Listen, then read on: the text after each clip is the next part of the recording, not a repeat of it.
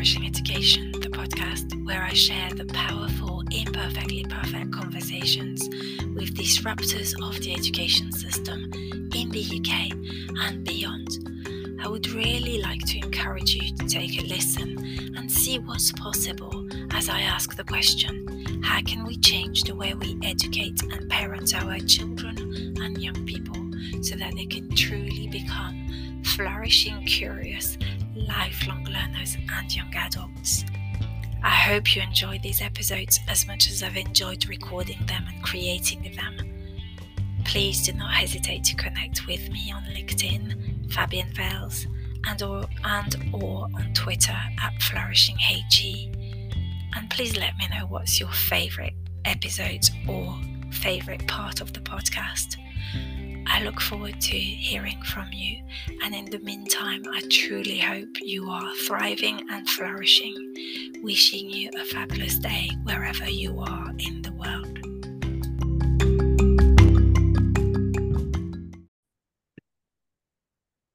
Hello, and welcome to another Imperfectly Perfect conversation for the Flourishing Education podcast. This conversation is series two, so it's another conversation with a another young person and, and student.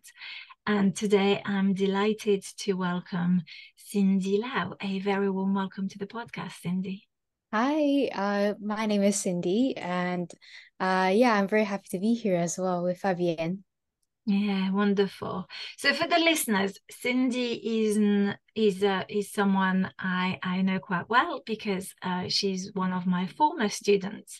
So before we press record, I was saying how it's going to be a bit strange that we're going to be speaking English, right? Because yeah, we, we normally speak French together. Yeah. Um, but for the purpose of this podcast, obviously we'll just we'll go with English. Um, yeah. And so, Cindy, would you kindly share with, and I know a little bit about you, but obviously our listeners don't. So, would you kindly share a little bit about yourself? So, where you currently find yourself in the world, um, and maybe a little bit about your journey thus far? Yeah, sure. So, um, my name is Cindy Lau, as mentioned. Um, well, I'm currently in uh, Warwick because I study at the University of Warwick. But before that, I spent two years in Bristol studying my A levels, and Fabienne was also one of my teachers who taught me French. And then before that, um, I basically was born and grown up in Hong Kong. And for my journey thus far, I'd say that uh, throughout most of my academic journey, I've kind of been that type of person who uh, always strive to achieve maybe academic validation, that type.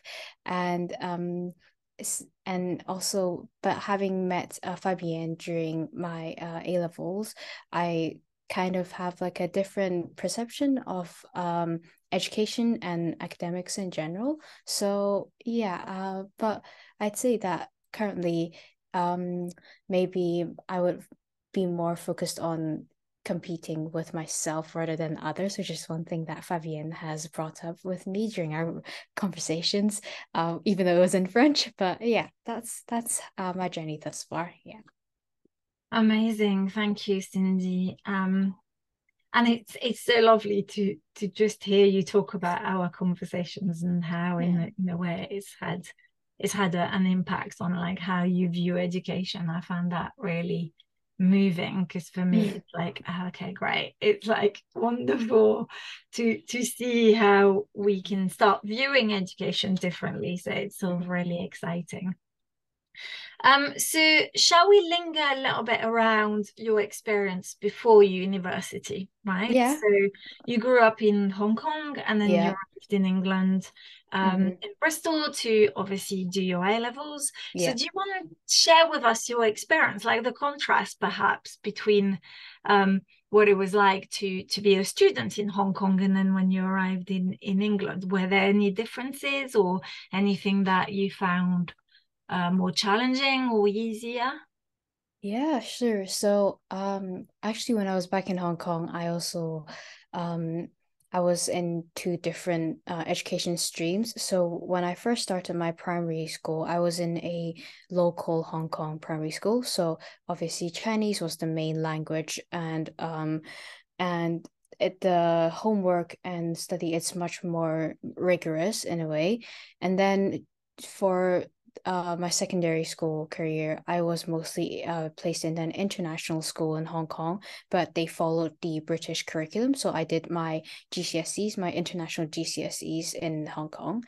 Um, I would say that the switch from the local, there's a lot of stigma against uh surrounding international school people because obviously it's a fee-paying school, but also uh people there speak uh, English mainly. So it's kind of has a sense that um the international school kids are a bit more arrogant because we speak mainly English.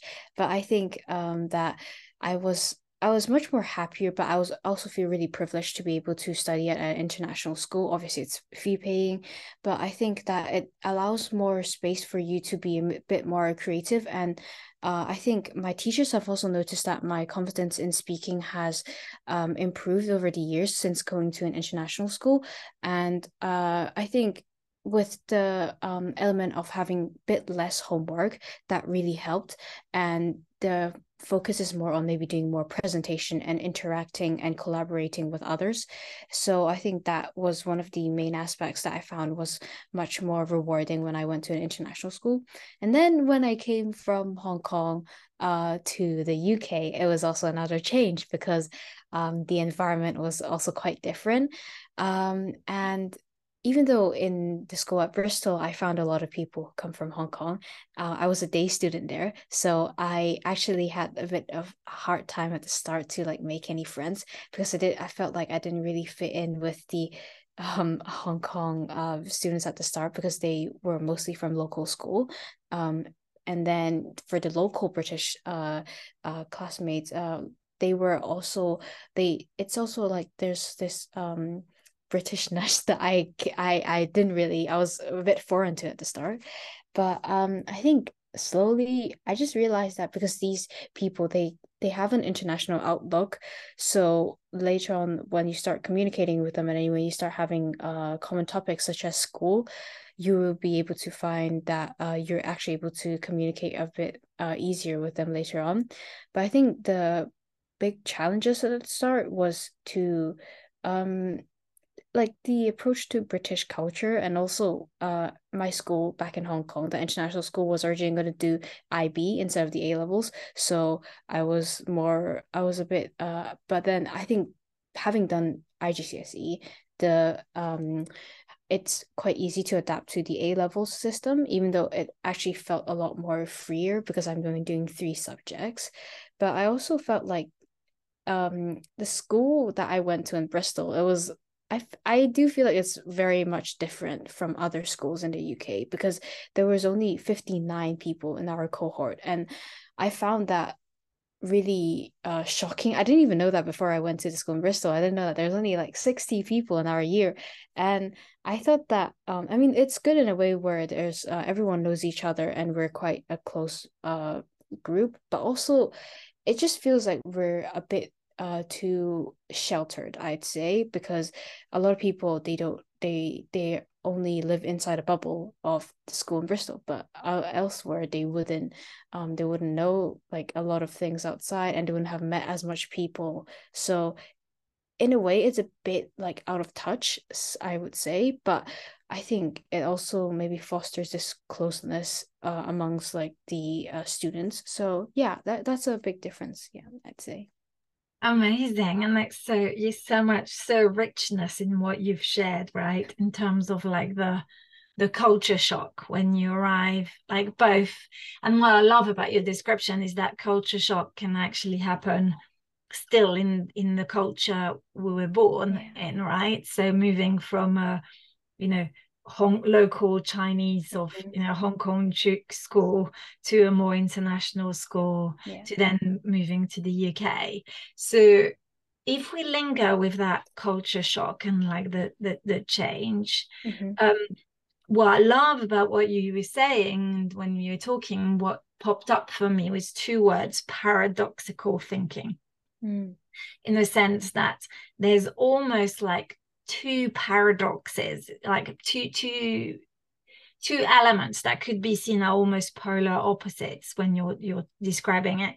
So like small, but actually like then that that smallness, which can be really like oh it just puts you in a little bubble, is actually also great because it's easier to make friends, right, in the mm-hmm. long run and to feel yeah. close to people because you know them.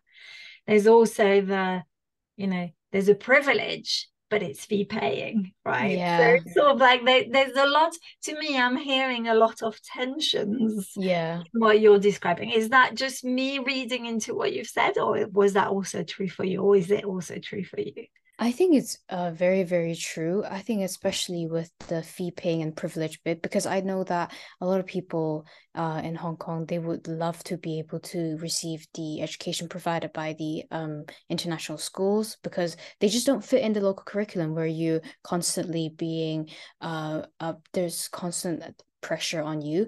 But the, tr- uh, the the thing at the trade-off is that your parents might not have that uh, financial support. And it's very hard to see that these people would just have to stick to the local system and but then which they don't enjoy and they don't they can't flourish in that system. And there's really little opportunities especially in hong kong for these people to actually maybe shine. So it's uh i think when whenever um I hear some local school people start talking about that, I do feel a bit uncomfortable because I do think that yeah, I'm it's it's like you're born into fam- the family that uh, has a a natural maybe disposition that you can go to this route and you have an option, but for them it's harder. So I do really sympathize with them, even though I can't exactly help with them. So yeah, I would really agree with what you said about the paradoxics. Yeah yeah and i think i think it's recognizing i mean you know i i i taught in in in the school where you went and and f- for me it was a real a real like oh it's so lovely to teach there and it's just like you know because of those small classes and because of the environments and uh, you know it was a just most beautiful environment to be in right for learning. And and when you've only got like i had literally two of you doing a levels at french yeah you know in french. What a like as a as a as a teacher what a gift. And two young women who were just so passionate about french. So it was just like really really lovely. Um and so amazing. I love coming in to have sessions with you. But on the other hand that didn't it didn't sit easy with me because i just think you know i absolutely have nothing against in you know independent schools and and with with private education. I, I completely understand why they are here particularly because a lot of the the families you know are not satisfied with the system as it is. But uh, to me i i would love everybody to have access to mm. to to those independent schools right nothing against eton and the mm-hmm. parliament they've built it, it you know to to name one but actually i would love everybody to have a mini parliament so they can practice um mm. what their people are able to practice right mm. so it, and and i know it's it's slightly utopian and maybe it's a little bit too you know I'm I maybe too much of an optimist, but I just there's a part of me that would just love to see the what we get from independent schools like the because you know independent schools are amazing in the sense that they're drivers of innovation aren't they they're just mm-hmm. like there's so much innovative uh approaches or things that are, you are given uh, mm-hmm. even in their approach of like the teaching and the exams that you can take that i think you know we could definitely learn from from that. Yeah yeah i would totally agree as well. Um but yeah it's just always seems like only the ones that have the financial ability can afford to access these things when maybe the people who need these things the most might be those from disadvantaged backgrounds because they haven't um uh, they haven't um they haven't seen much so they haven't yeah they haven't experienced it much. So yeah it does seems like this disparity is very very unfair yeah and then also what i found really interesting when i was there is that the challenges that young people experience mm. in an independent school are not so different from what other young people are experiencing in a mainstream school. So to me, when I I went there, I could see the same struggles that I was see, seeing with young young uh, you know teenage with teenagers, young people who were actually not always flourishing. Mm. So um, could could we pause there a little bit around the you know what from your perspective you thought were some of the challenges that you and your peers experience i mean you mentioned uh, not competing against yeah. others for example but competing with, with yourself and like shifting how you approach things are there other things that were striking for you that like you could see young people were experiencing in in your school um, I'd say that because the school that I went to in Bristol, it was very much um academically based. So um I think that I could definitely see a few people who are much more on the creative arts side they were struggling with the academics. And even though some teachers obviously were able to give help because it was such a small class it doesn't feel like the support is fully there. And um there's kind of some uh limited opportunities for these uh people as well to like uh venture out to do more that interest their side. And also i think partially it could also be because their families really want them to be academic so they put them in the mainstream a level side where the school doesn't actually offer the creative subjects as for them. And they're just stuck there and they have to uh constantly be in a class full of uh, other people who are very academically driven and they are falling behind whilst the others are getting maybe A's and B's and then they're looking at themselves getting D's and E's. And it just kind of they just always is uh feeling defeated by that. And it's just a bit uh, disheartening to see that this is how it has become because it seems like uh schools all schools and maybe the society still values those who are who, do, who does well in academics whereas creative minds are perhaps um uh seen as uh less less uh less a bit more inferior to these yeah. And i think that points to something that i think i found quite not not surprising because obviously I'd I'd seen and, and and heard of it in my research, but then when I arrived, the conversations I was having. So I think my job in that school was amazing because I had the the privilege of being the teaching assistant where it's much more relaxed and yeah. so the young people come in and they just they, they they share more openly because it's a it's a fun more playful environment yeah and then i was also a teacher and particular teacher of a year nine class and so i definitely saw that the that challenge between the more academic and less academic you know mm-hmm. those who are more more creative yeah. um and almost a divide like that somehow we we tend to to privilege the the academic much more yeah. um and what I found really interesting is that the, the when I was some of the conversations in French we were having, you know, were things like, oh, so what's next, you know, after your GCSEs, for example, and they, a lot of the conversations was, I was, I want to be a lawyer, I want to be a te- uh, uh, a doctor, I want to, you know, and I found that really interesting because, mm-hmm. um, of of course, it's it's I I mean I don't know. This is my bias and I'll completely own it because I come from the arts. You know I'm a language teacher and languages are not always valued as being something yeah. that's really beneficial certainly here in England. Yeah. Uh, perhaps because people see it as more of a challenging subject to learn. I don't know. I'm not sure. Um but it's this whole idea of you know arts less less interesting or positive yeah. and and STEM much better, right? We push yeah. that much more. Um, and so I don't know, is that also your experience of the, you know, are we are we driving the STEM, the medicine, the lawyer because it's a you know success means mm-hmm. more money, good job, yeah. all of those things? I mean, I often wondered whether these young people really truly had a passion from law for law um, or or for being a doctor or or if it was really just because that's that's one job and I know it's a job that go, that pays well. I mean, I don't know. I, mm-hmm. Maybe it's not an either or, it's an and. I don't know. I think um I think that is also quite interesting because even though we said that um academics is definitely more valued than the creative arts, but I think that even in academics, in the because I mean, studying a language in school, you could kind of say that it's quite academic, but even in the academics, there's also a hierarchy of which subjects are more valued than the others. And if you study that, you'll be seen as um, less smart than someone else. So um yeah it's it's quite it's quite interesting. And also um i think the other day my in university my flatmates they were talking about what degrees are mickey mouse degrees like saying that it's it's a, a less value than the others.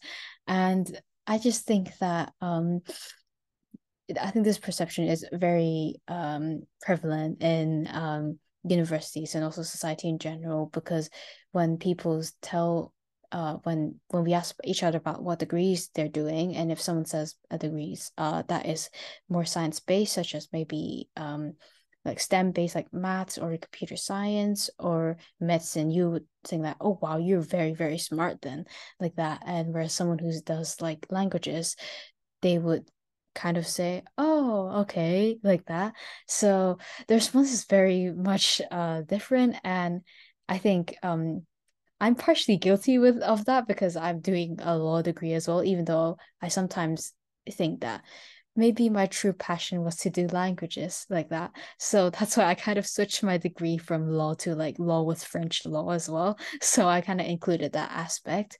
But um I do think that also a reason for that is maybe the education system puts young people at a place where they have to decide what they want to what they want to do um at a very early age. It's almost like uh special like you have to choose a specialization at the age of 16 when you want to choose your subjects for a level. You have to already think about what you're going to do for university because if you choose the wrong subjects you might not be able to apply for certain subjects and you finish your exams at the age of 18 and you go into start to specialize in something from the age of 18 like that and onwards you're just geared towards this path and this geared towards this goal of maybe becoming a doctor becoming a lawyer um so maybe it just puts a lot of pressure on young people and that's age 16 I mean, you're just going to turn get turn towards your parents to ask them, what do you think? What do you think I should do? What do you think I should do? I don't know. From my GCSE scores, it seems like I'm good at this and this, so maybe I should choose this.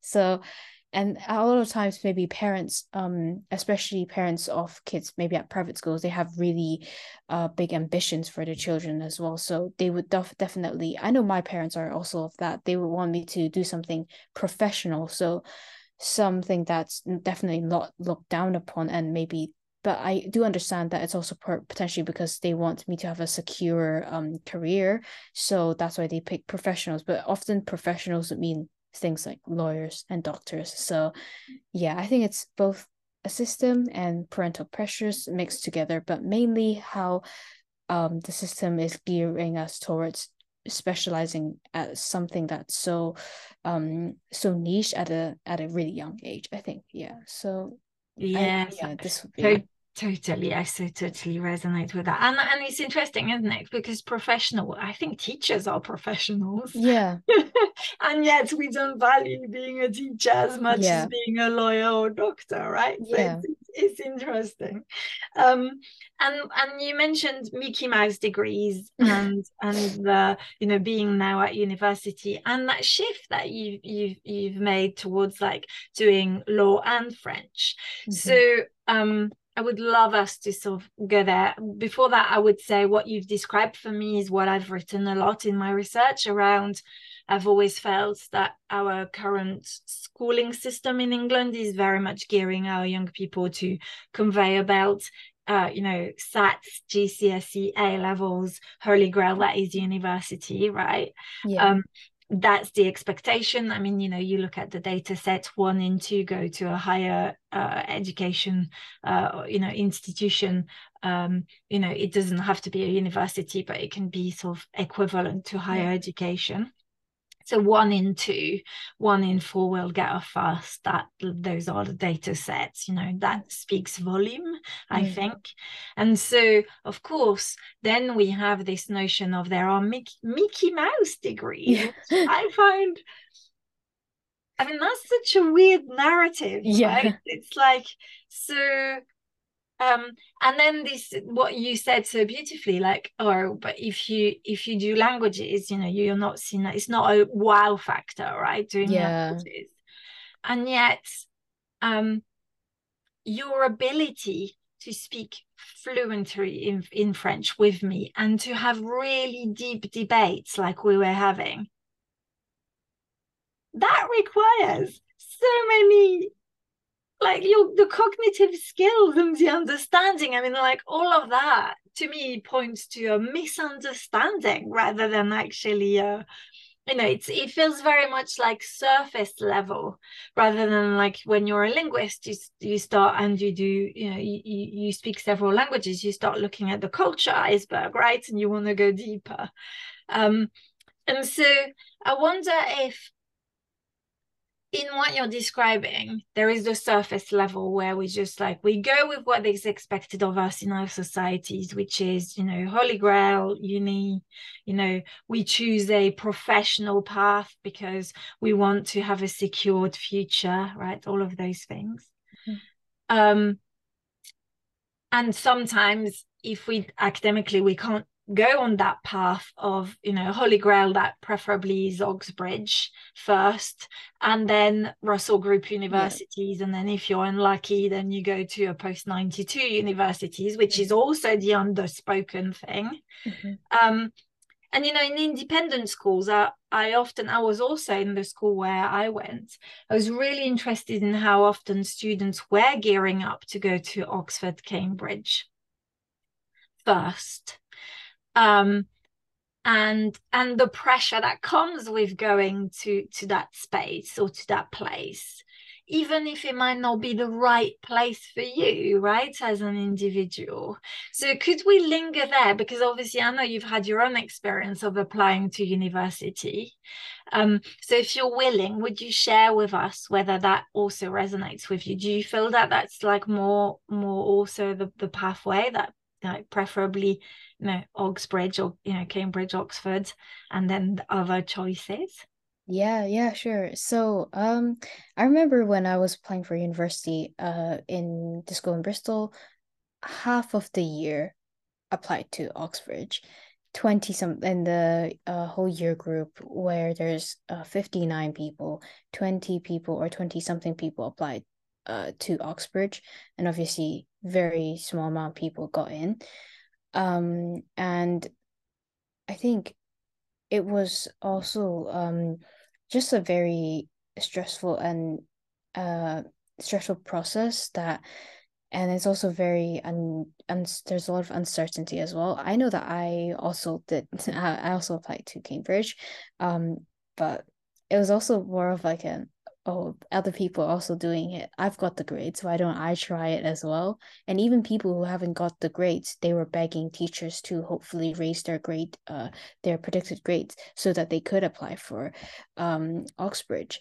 And I just found it really. And then when they got the rejection before interview, it was also a bit disheartening because you waste you were um taking a you were focusing on that application for so long that maybe you have neglected a lot of different things so it was just a bit um it was just yeah it was just a very weird time where we see everyone uh, so focused on this and listening to all the talks and attending a lot of these like Oxbridge interviews, uh, preparation, master class like that. But you know, in the end, that only like a few people can get in but everyone's just doing it because everyone's doing it like that. And maybe but i think that it was also a good experience in terms of you're able to see how it, the process actually is because i've experienced it. But um it would be quite unnecessary i'd say for a lot of people. And even uh when they get in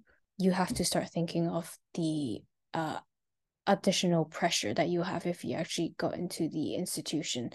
I met a girl in my uh, course who is um uh, who's French, and uh, she said that actually she got into Oxford Law, but she didn't go and chose to come to Warwick instead.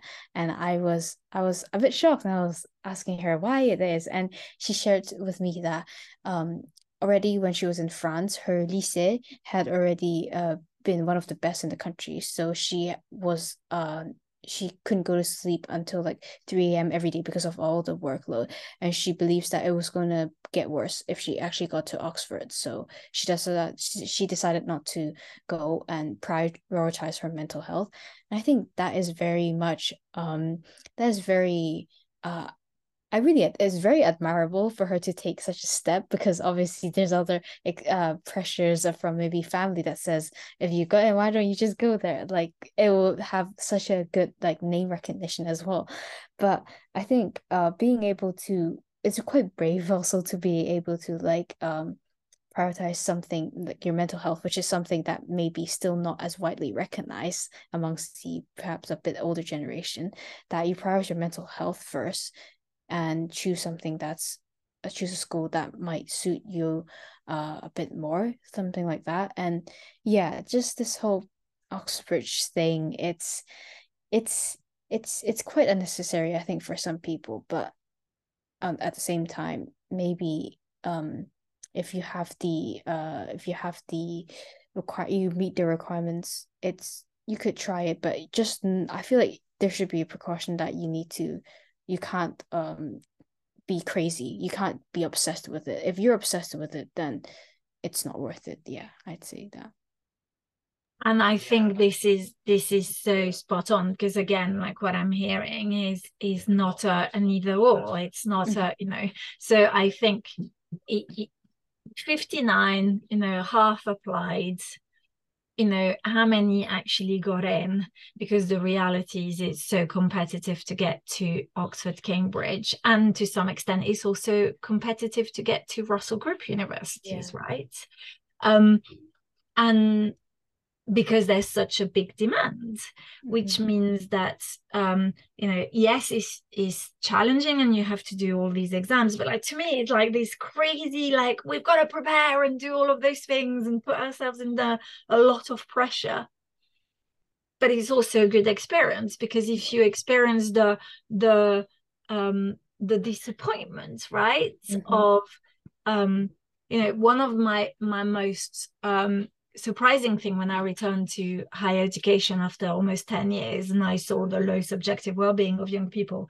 is how often I encounter young people who've never experienced any um, disappointments. Mm-hmm. So they've never, it's almost like everything has been cleared out of their path and that the path is a path of success. Like, you know, um, where I worked was a Russell Group University, a good Russell Group University for languages. You know, we attracted 8% of the of the linguists in the country. So very often good grades like young young people with great good grades.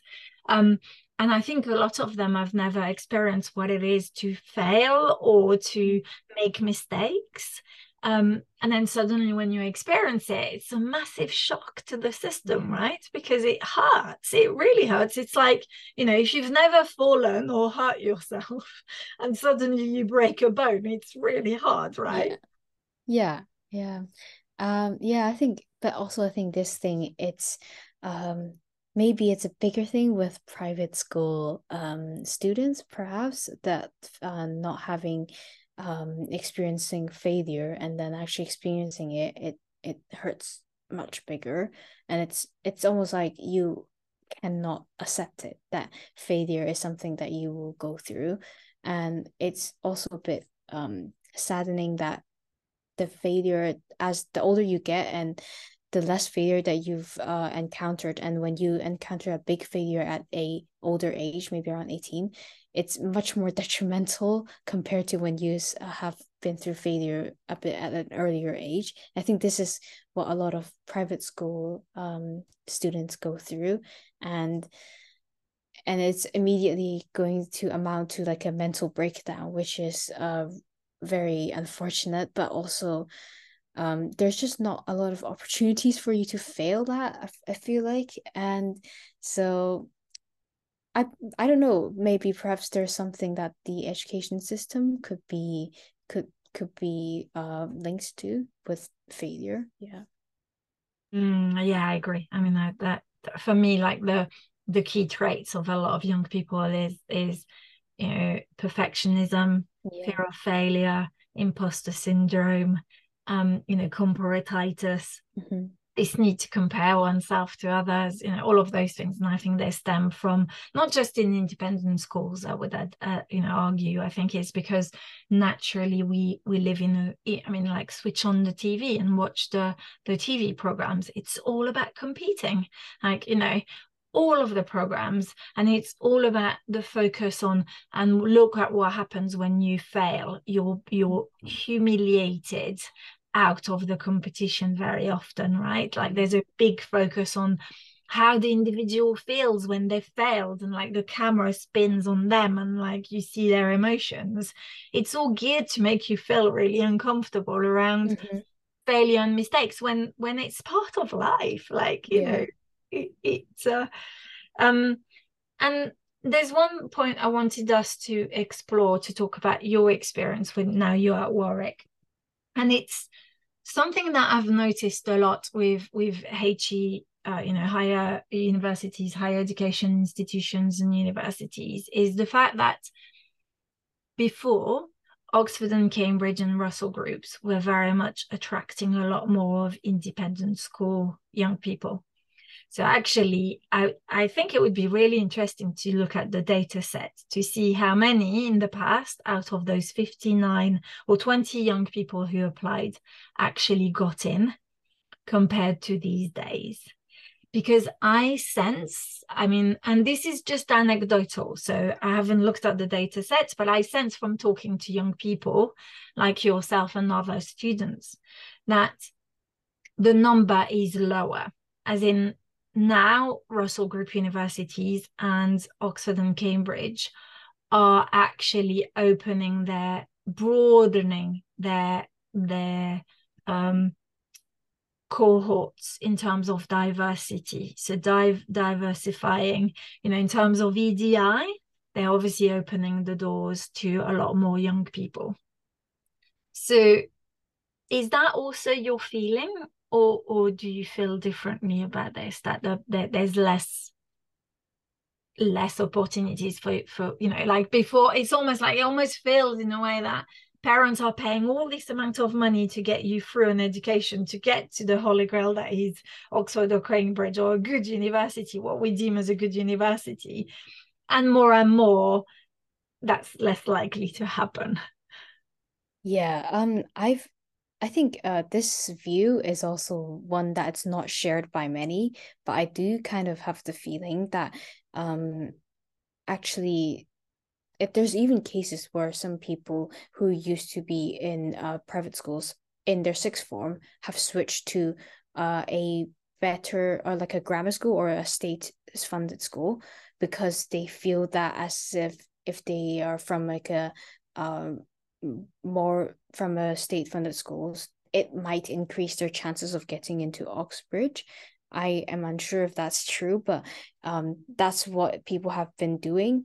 And um, I think that it seems like uh, Oxbridge are trying to maybe uh, branch out a bit more to uh, reach more uh to to appeal don't appear as if they're only caring for the private school uh kids because uh, it shows that I've read somewhere where Cambridge there's 60 something percent state educated people and there's even in um in I think in Oxford there's also a college that is over 90% state school uh kids that go that uh goes there.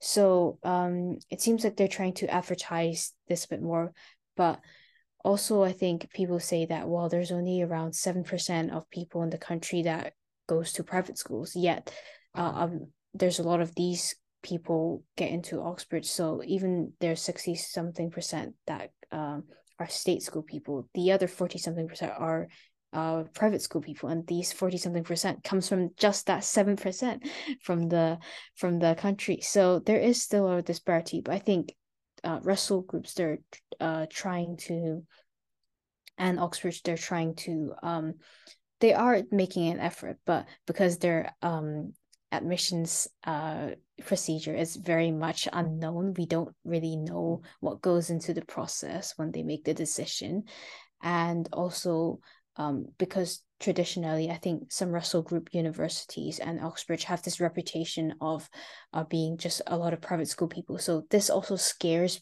uh, some state school people away from applying. I know that obviously St. Andrews, Durham, Exeter have this reputation. So in there, there might be also less state school people applying to those unis because of that reputation itself. Yeah.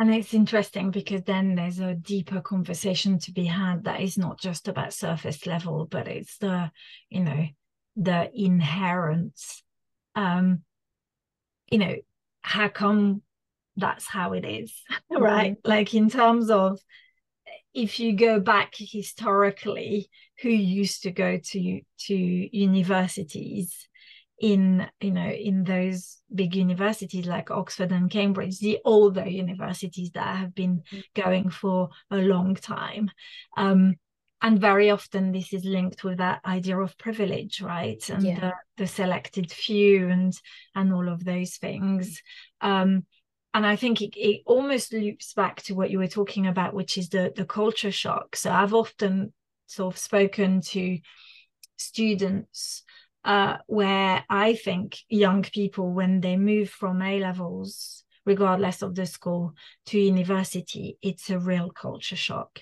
because you're entering a completely new setting where you know you have to learn academic writing it's mm-hmm. like learning a foreign language.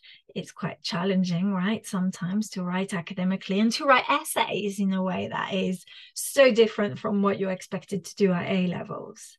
Um, and so it's almost like I wonder whether we would all benefit from coming together and having more of the conversation like we're having to discuss the going deeper into the the culture iceberg so we can truly ch- start challenging things. Because what you alluded to about your you know like the young person who's from a mainstream school and w- when i had a conversation with ben um who is in, in you know in one of the oxbridge sort of you know russell group uh, not russell group but i think they are russell group on the oxford and cambridge yeah, yeah. um to the tops of Russell Group uh, University in our country, or seen as uh, being. He said there's that the we talked about Bourdieu's uh, you know knowledge, sort of uh, concept of cult- cultural capital. The fact that if you you are from a specific background then you know how to navigate the the system much more than if you're not. Um, so i don't know. I wonder whether we could linger there a little bit in terms of your own experience coming from Hong Kong when you arrived in your school, for example, and then navigating those systems and then moving to university. Um, whether there's anything that that comes up for you in terms of that cultural capital. Yeah, um, I think that with um people who are perhaps with a more privileged backgrounds or who goes to uh private schools, there does seem to be um more resources and the teachers maybe seems a bit more experienced into guiding uh these uh these people through education system and maybe what courses you should take and then perhaps guidance on maybe some entrance tests and how you can prepare for them. There's i know that uh, i also had to do an entrance test and there was specifically a teacher who could do these entrance tests like uh, master classes with us and they also know perhaps um different uh maybe there'll be teachers who are specialized in certain areas who could look at like personal statements and give really subject specific feedback to students whereas um in a uh mainstream school there could be less of that and because of the number of the cohort a lot of them are just left to uh themselves to try to see what what they can research online. So there's really not this uh this much support but also in a way with private schools because of that much support it seems very spoon fed and when we go to university which is totally not spoon fed and all you're left on your own devices and sometimes you might struggle to find what you want if you're uh, constantly being supported throughout your um, secondary school career. So there's i think there's two ways of that but definitely for people come from mainstream schools it's much more it's much harder process for them especially navigating through university applications at the start. Yeah it's, yeah totally. And then what i'm hearing is it's like it's truly systemic in the sense that no doubt the you know if i talk if i think about my own experience of going to work in one independent school I went back because I didn't want a lot of responsibilities and I pulled away from my job in a good, you know, in, in a university doing a, doing a, a good job, right? Mm-hmm. I wanted, so I actually went to that independent school with a wealth of experience under mm-hmm. my belt, right? And so that means that in effect those schools can attract teachers who have a lot more experience than perhaps yeah. a mainstream school can right? Because of funding and and things like that. Yeah yeah i'd say that's also very interesting where you see that in uh, mainstream school the teachers they're obviously very much qualified but people they're people would judge oh does that teacher come from a russell group university maybe? Which shouldn't really matter because the quality of the teaching is the more important one. And often people who are very uh who have really good like research background they might just be really focused on the research but actually not really good at teaching. So and then ultimately whatever russell group university you go to it's it's kind of the same. Like you end up like pretty much the same place as like a lot of people do but there's yeah this uh like concept concept of if you go to a Russell Group University you must be good like so and also private schools have a selection of this and people think oh if they have such good teaching like such good repu- like such good um backgrounds from whatever schools they went to then they must be good. So yeah it's it's pretty like amusing that this is how the way it works yeah. Yeah and it's almost like it's not what you know but it's who you know in effect right? Yeah. it's also the network that, that oh yes. Yeah mm. totally. Yeah wonderful. So what about your experience? Obviously you've been at university now mm-hmm. or so what are we almost um you know it's of mid- middle of november so eight weeks? Yeah right seven weeks yeah eight seven, seven weeks, weeks yeah. yeah. so obviously warwick wasn't really your first choice yeah so and you you did really didn't think you wanted to do law and french and now here you are yeah. like second choice university doing law and french. Yes. so what are your thoughts as you're embarking in your first year of your degree? Are you enjoying it? Are you glad that you've been brought to this place even though it was not you know it's not cambridge?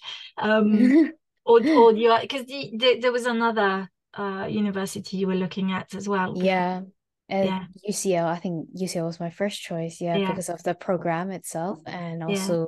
the city of London. Wanted to experience a yeah, a more vibrant city life. But um I mean now that I've ended up in Warwick, um I'd say that uh it's it's a really fun experience at start when you get to see a lot of different people from different backgrounds. Um I think that uh, I've been very lucky with uh, the people who I live with, my flatmates. They're all very, um, they're all very like uh, nice and very forgiving in a sense. But I think uh, I think sometimes like in the conversations that me and my flatmates have, like topic of like, oh, did you come from a private school or a state school would come up. And sometimes and it's good that there's a mix because um I, I'm sure Mary will give you a different story, but uh it's it's quite um interesting how sometimes if you say you're from a private school background, the others who from state school will give you like oh okay so you come from a private school like that these kind of uh glances i don't know but um generally we get on quite well but i think with the course i it was very much different from the school in bristol where i had to basically find out everything for myself i remember in the first week um i didn't know that because we have seminars and lectures. I didn't know that uh, there was a seminar sheet and I had to uh oh go through the the school website and go to the course page and like find it. Under each week there's a link that I have to download the seminar sheet for my to do whatever reading. And then um, I also had to navigate through um, finding out the reading for this topic. And I remember the first essay that I did um, the referencing people would the professors would just give you this online guide that is how to do this referencing which is 50 pages. And then um you would have to like do the they there wasn't really a course that like taught you how to do the referencing. It was just a lady on the powerpoint keep on pressing it like at full turbo speed and she didn't even send the slides to us. So yeah it, it was just very much like finding out for yourself. And the and some a lot of, I bet a lot of people didn't even know what the essay question meant. And and it was just like kind of uh talking to you talking towards you and then you are expected to like obviously know how everything's going on.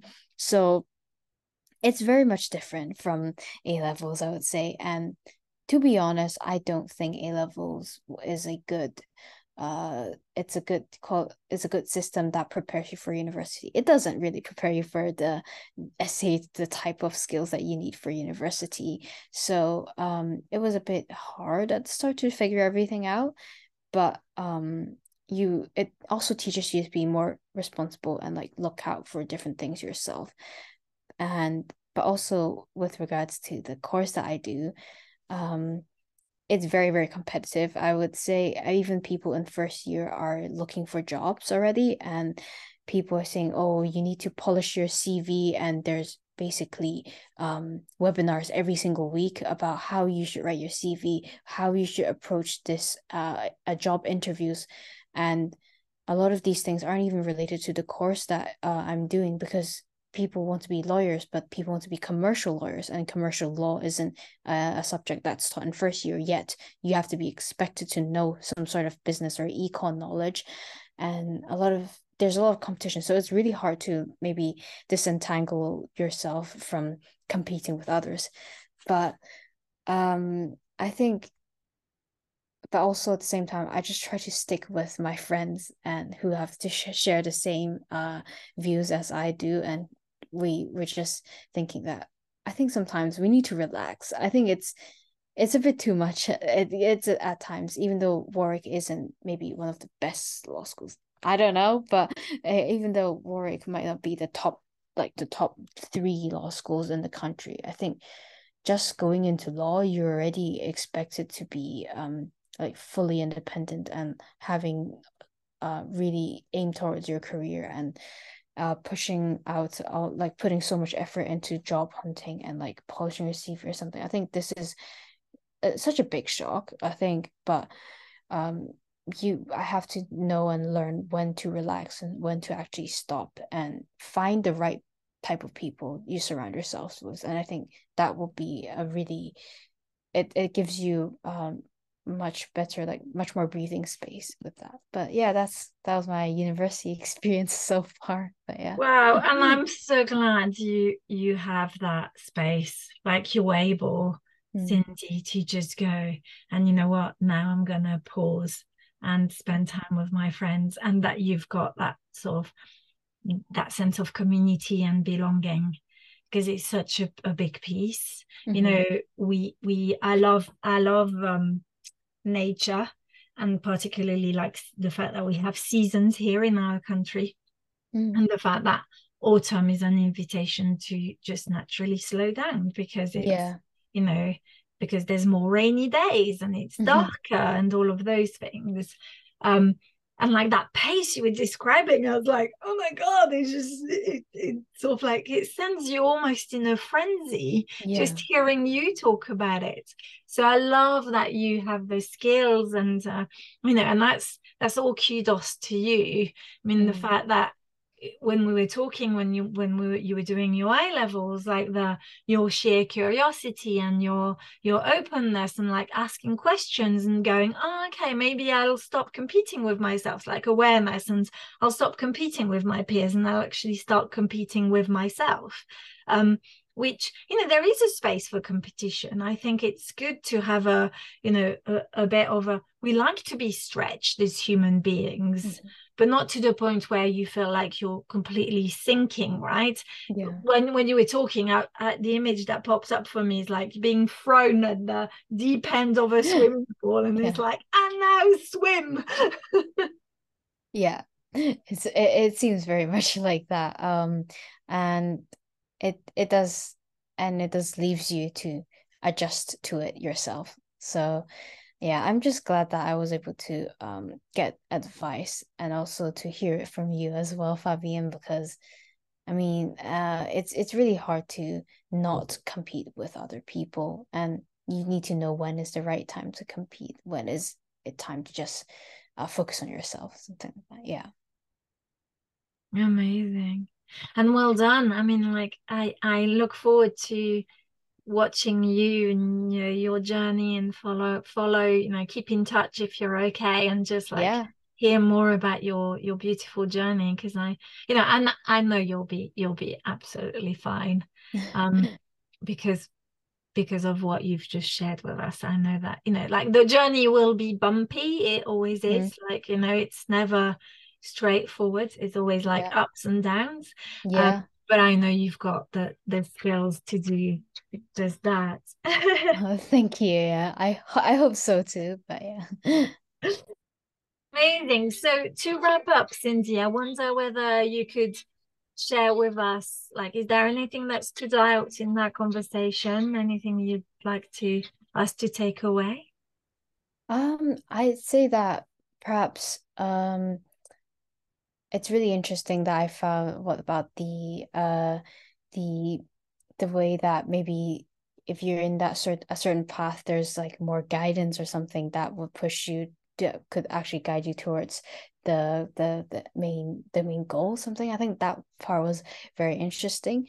And um i i would say that perhaps in everyone's uh academic journey it's it's also um, important to perhaps focus on yourself sometimes a bit more and find people who who are in the same situation as you and share the same thoughts as you. It will make the process much easier to like uh to take in and it will make it more easier to adjust to the uh adjust to the adjust to the uh, situation that you're being placed in because it's it, it seems quite impossible that you're going to change the system and how you're going to be able to like alter the situation. So how the way how you fit into it and you it's much more um easier to like take it in if you have people alongside you to support you but also who you can like uh lean on and you can also share your feelings with at times. And I'm glad I was able to um, talk to you, Fabienne, as well, because you were kind of like a therapist to me when I was in A level. Sometimes I would just pour out my feelings at that time during the application process. And it was really great to have someone who were able to listen to me and also um practice French at the same time. So yeah, I was really thankful for that. Yeah. Yeah. Well, I'm glad it helped and and as I said, amazing that you could pour all of those feelings in French. so, like in a language that's not yours, like all kudos to you. It's just phenomenal. It just shows how how um how advanced your level of French is, you know, to be able to do that. So so very well well done.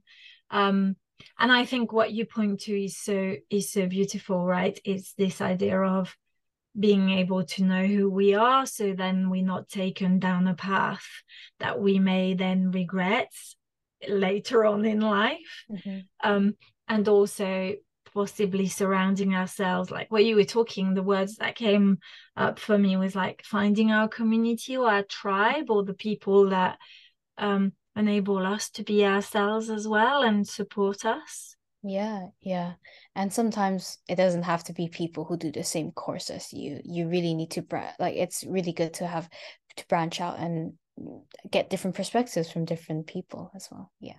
Yeah, it can be older people like myself, right? Yeah, totally. Sometimes young people look at us older people and go, "Oh no, thanks." Um, amazing. Thank you so much, Cindy, for a wonderful conversation. Thank you, Fabienne.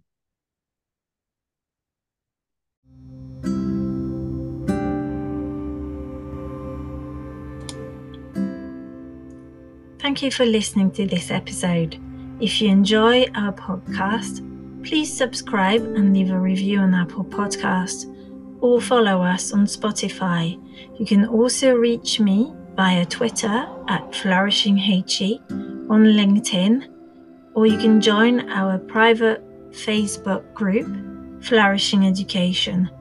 All the links are easily available on anchor.fm. Thank you so much, and I hope you are flourishing. Bye for now.